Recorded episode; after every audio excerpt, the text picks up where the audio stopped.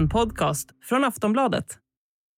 We have a new name for the coronavirus. The World Health Organization has officially called it COVID 19. Co for corona, Vi for virus, D for disease, and 19 because it started last year.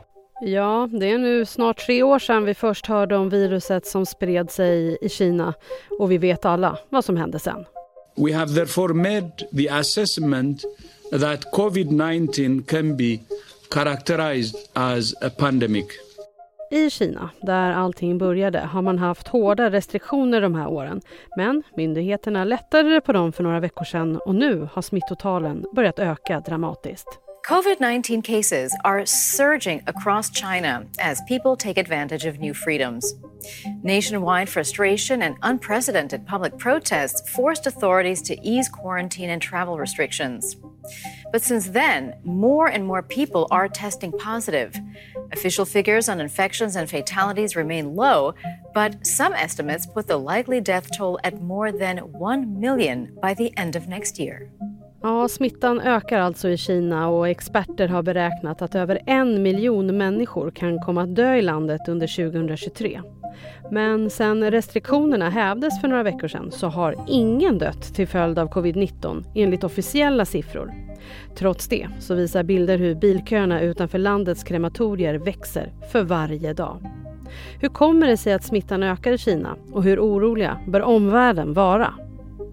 Samtidigt så gick Folkhälsomyndigheten här hemma i Sverige ut och varnade för att smittan här i landet kan landa på liknande nivåer som under vintern förra året när omikron spred sig som en löpeld över landet.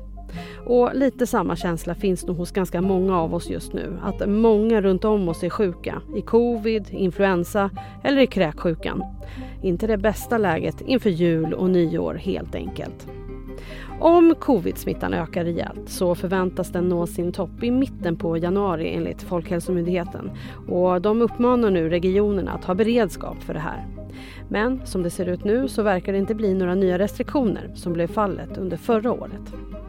Så förutom att prata om läget i Kina så ska vi också ta en titt på läget i Sverige. Ska vi framöver räkna med den här typen av smittökning på vintern? Om smittan nu ökar, hur illa kan det bli? Och bör vi använda munskydd igen?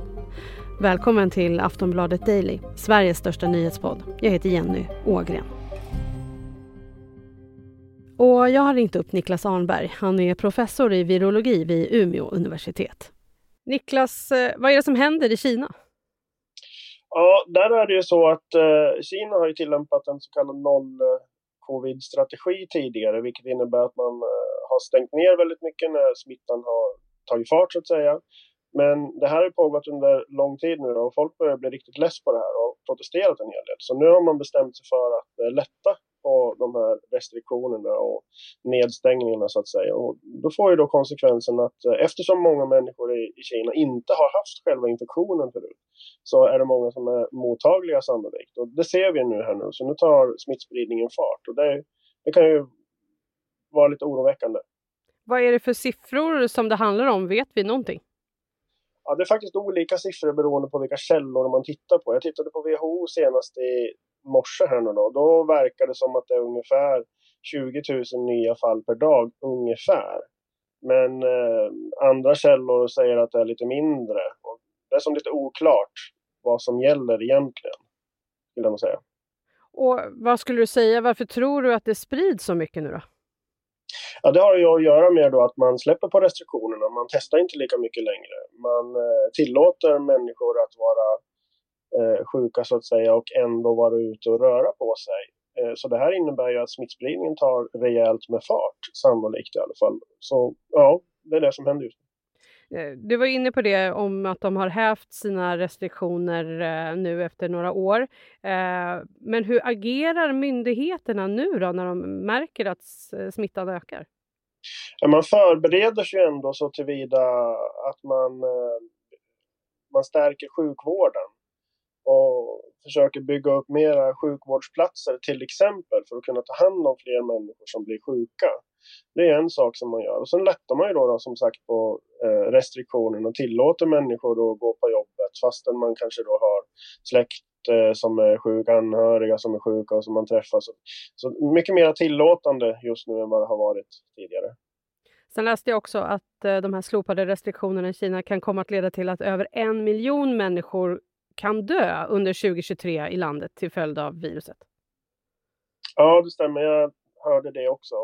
Svårt för mig att kommentera. Jag är inte epidemiolog så att säga, eller matematiker och kan inte räkna på sådana siffror. Men man får nog räkna med att blir det väldigt mycket mer smittspridning så är det väldigt många mer människor som kan bli svårt sjuka och dö också. Så det är ju, så är det. Det är oroväckande. Och hur är det då med vaccinen som de använder i Kina? Är de tillräckligt starka?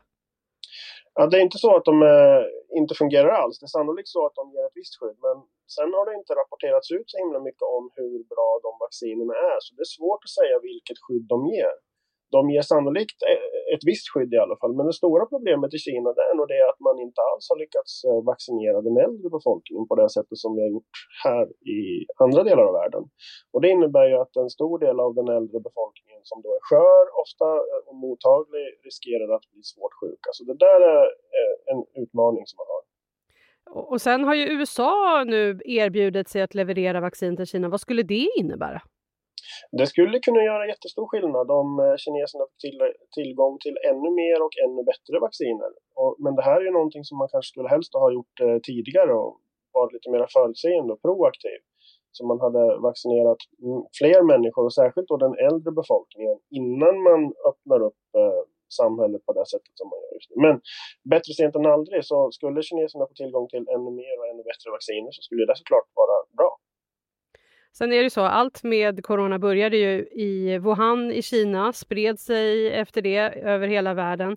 Så hur oroliga bör vi vara över den senaste utvecklingen i Kina?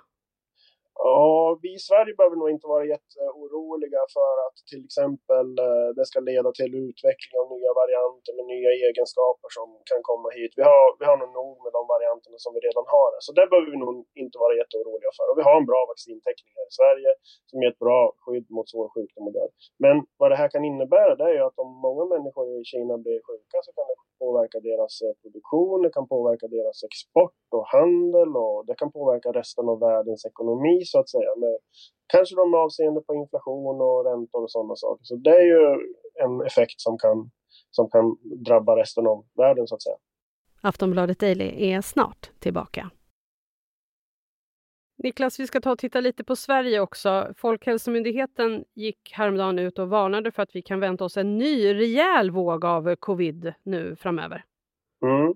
Precis, det stämmer. Smittspridningen har tagit fart rejält nu under hösten och fram tills nu. Så vi har många fler människor som drabbas av covid. Och inte bara covid då, utan också en hel del andra olika virus som härjar runt. Influensa, RS-virus, vinterkräksjuka och många andra virus också som ställer till det för enskilda och för sjukvården. Och hur kommer det sig att det ökar nu då?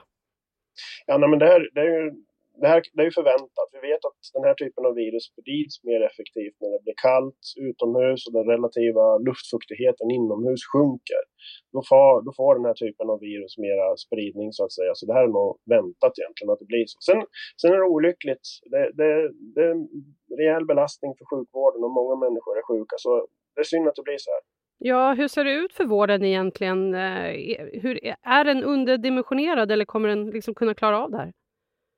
Sjukvården har väl haft, som jag förstått det i alla fall, jag jobbar inte inom sjukvården själv, men som jag förstått det så har ju sjukvården haft utmaningar även innan pandemin drog igång.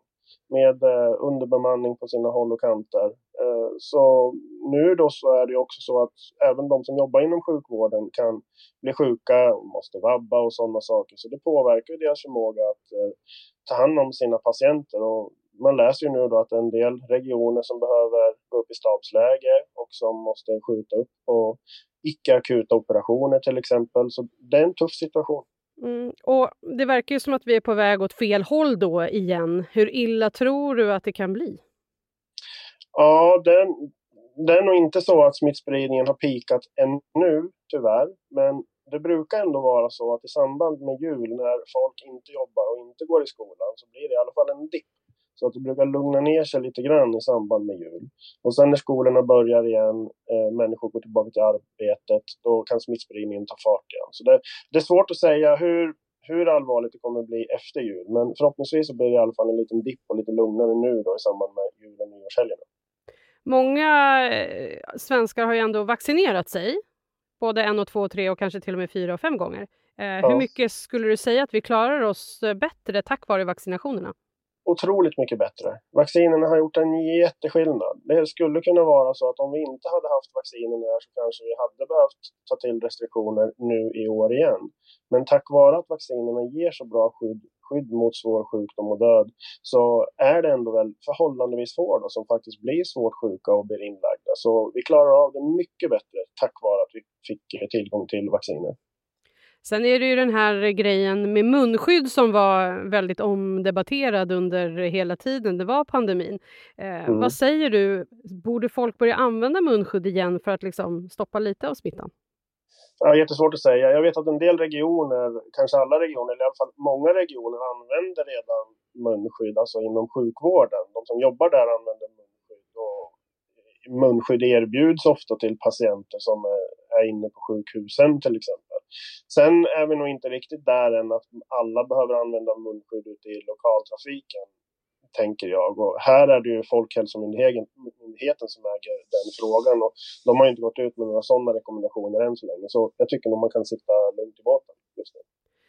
Niklas, ska vi räkna med att våra framtida vintrar ser ut så här?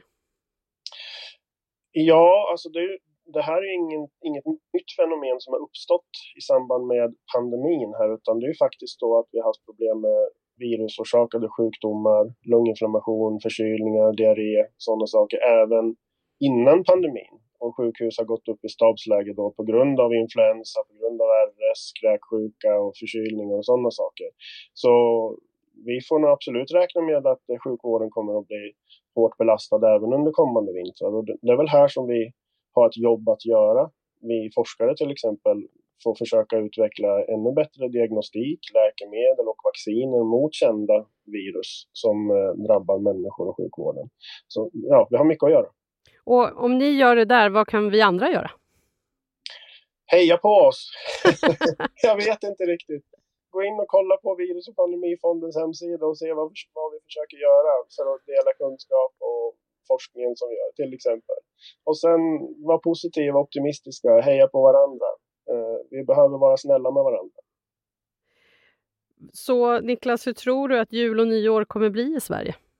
Eh, jag tror ändå att nästan alla kan fira jul och nyår som vi brukar göra. Vi bör kunna göra det och det kopplar ju återigen till att vi faktiskt har tillgång till vacciner som hjälper oss mot svår sjukdom och död. Eh, sen ska man ändå ha respekt för att Eh, det finns en hel del virus som snurrar runt just nu och som kan orsaka rejäla problem, särskilt för de som är äldre och sköra, har underliggande sjukdomar. Och har man nyfödda till exempel så finns det en risk för att de kan drabbas av det här otrevliga RS-viruset. Så man kan ändå göra vad man kan för att hålla avstånd, tvätta händerna. Är man sjuk så ska man nog inte träffa andra utan då gör man bäst i att vara hemma. Särskilt då om man har släktingar som är äldre och sköra till exempel, eller nyfödda. Niklas, nu önskar vi dig eh, god jul och gott nytt år. Tack och tack detsamma. Sist här Niklas Hanberg, professor i virologi vid Umeå universitet. Jag heter Jenny Ågren och du har lyssnat på Aftonbladet Daily. Följ oss gärna i Aftonbladets app eller i din poddspelare så missar du inga avsnitt. Vi hörs snart igen. Hej då! Du har lyssnat på en podcast från Aftonbladet. Ansvarig utgivare är Lena K Samuelsson.